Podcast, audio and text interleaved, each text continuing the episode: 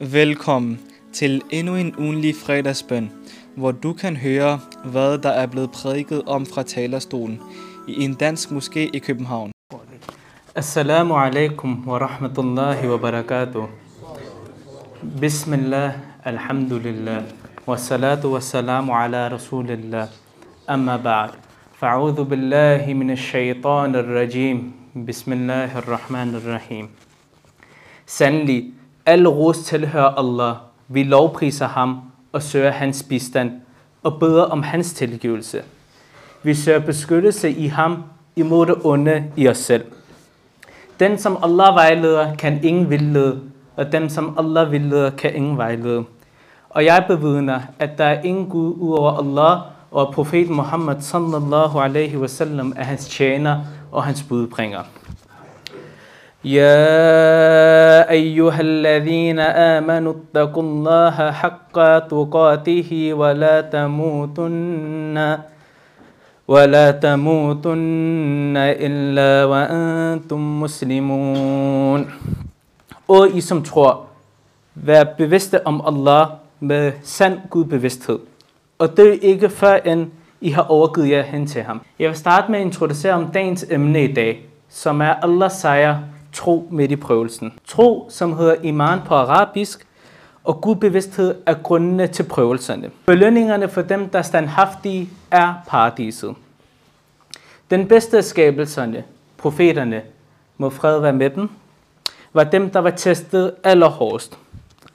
Allah Ta'ala siger i sin bog, أم حسبتم أن تدخلوا الجنة ولما يأتكم مثل الذين خلوا من قبلكم من قبلكم مستهم البأساء والضراء وزلزلوا حتى يقول الرسول حتى يقول الرسول والذين آمنوا معه حتى نصر الله ألا إن نصر الله قريب.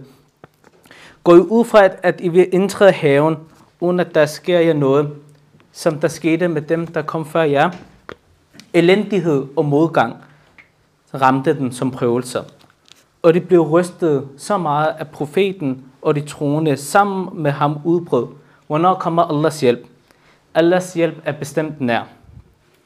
De prøvelser, som vi ser i dag, som den muslimske umma går igennem, er forskellige de gode mellem de dårlige, de sandfærdige fra løgnerne.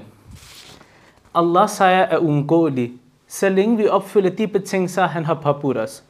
Allah subhanahu wa ta'ala siger i sin bog, يا أيها الذين آمنوا إن تنصروا الله ينصركم ويثبت أقدامكم Og I som tror, hvis I hjælper Allah, vil han hjælpe jer og gøre jer fodsfæste sikkert. Hvis vi kigger på profeten Muhammad sallallahu alaihi wasallams liv, så ser vi, at i det femte år hijri, så blev profeten og hans ledsager, må Allah være tilfredse med dem, testet rigtig hårdt.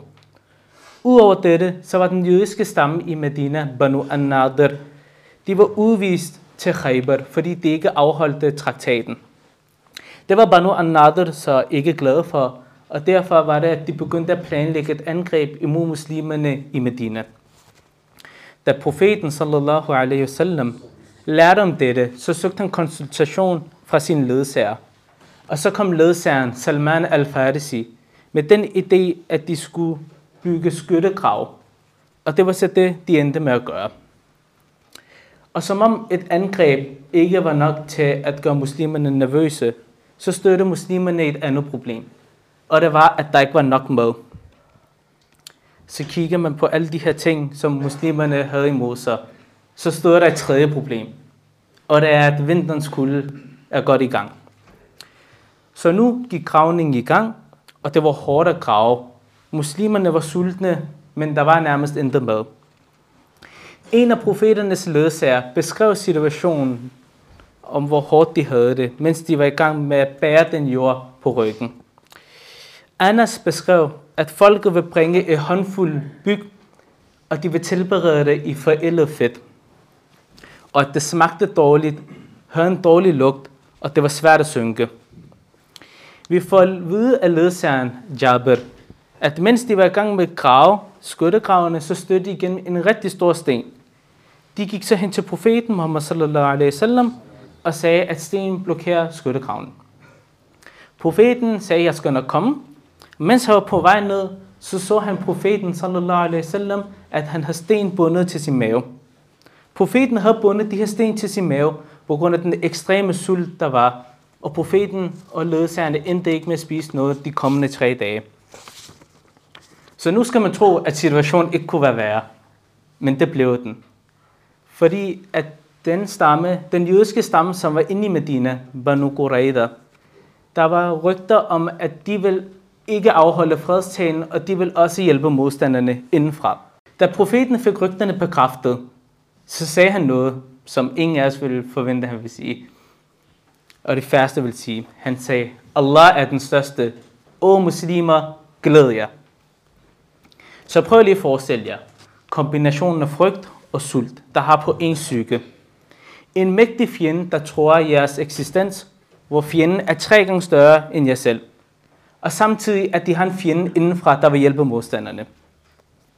Dette bliver beskrevet smukt i Allahs bog, der bliver sagt i surat al-Ahzab.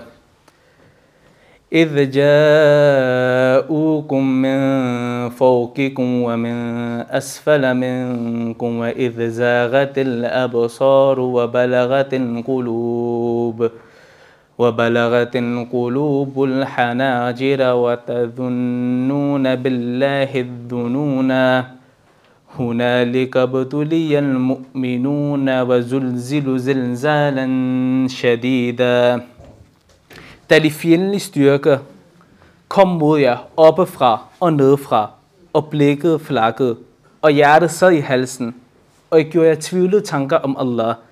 Der blev de troende sat på en prøve og ryste i deres grundvold. Således har denne nation været igennem hårde tider, og ja, har været igennem hårde tider, og vi skal også huske, at dem, der har kommet før os, de har også været igennem hårde situationer. Og en af de situationer, som vi kan se i dag, og vi er vidner til, det er folkemordet, der sker imod, imod vores brødre og søstre i Gaza. Denne sag, islam, vil helt sikkert nå et hvert sted, der berører sig natten og dagen. Allah vil ikke forlade en eneste bolig eller hus, og den her religion vil komme til alle steder. Husk Allah den store, han vil huske dig. Tak for hans gunst, han vil øge dig deri. Og søg tilgivelse hos ham, han vil sandelig tilgive dig. Og vær ham bevidst, han vil give dig en vej ud af de vanskelige sager og etablere bønnen. Amin wa ma alayna illa al-balagul mubin. Tak for at lytte med til denne uges fredagsprædiken. Jeg håber, at du bliver inspireret og lytter med igen i næste uge.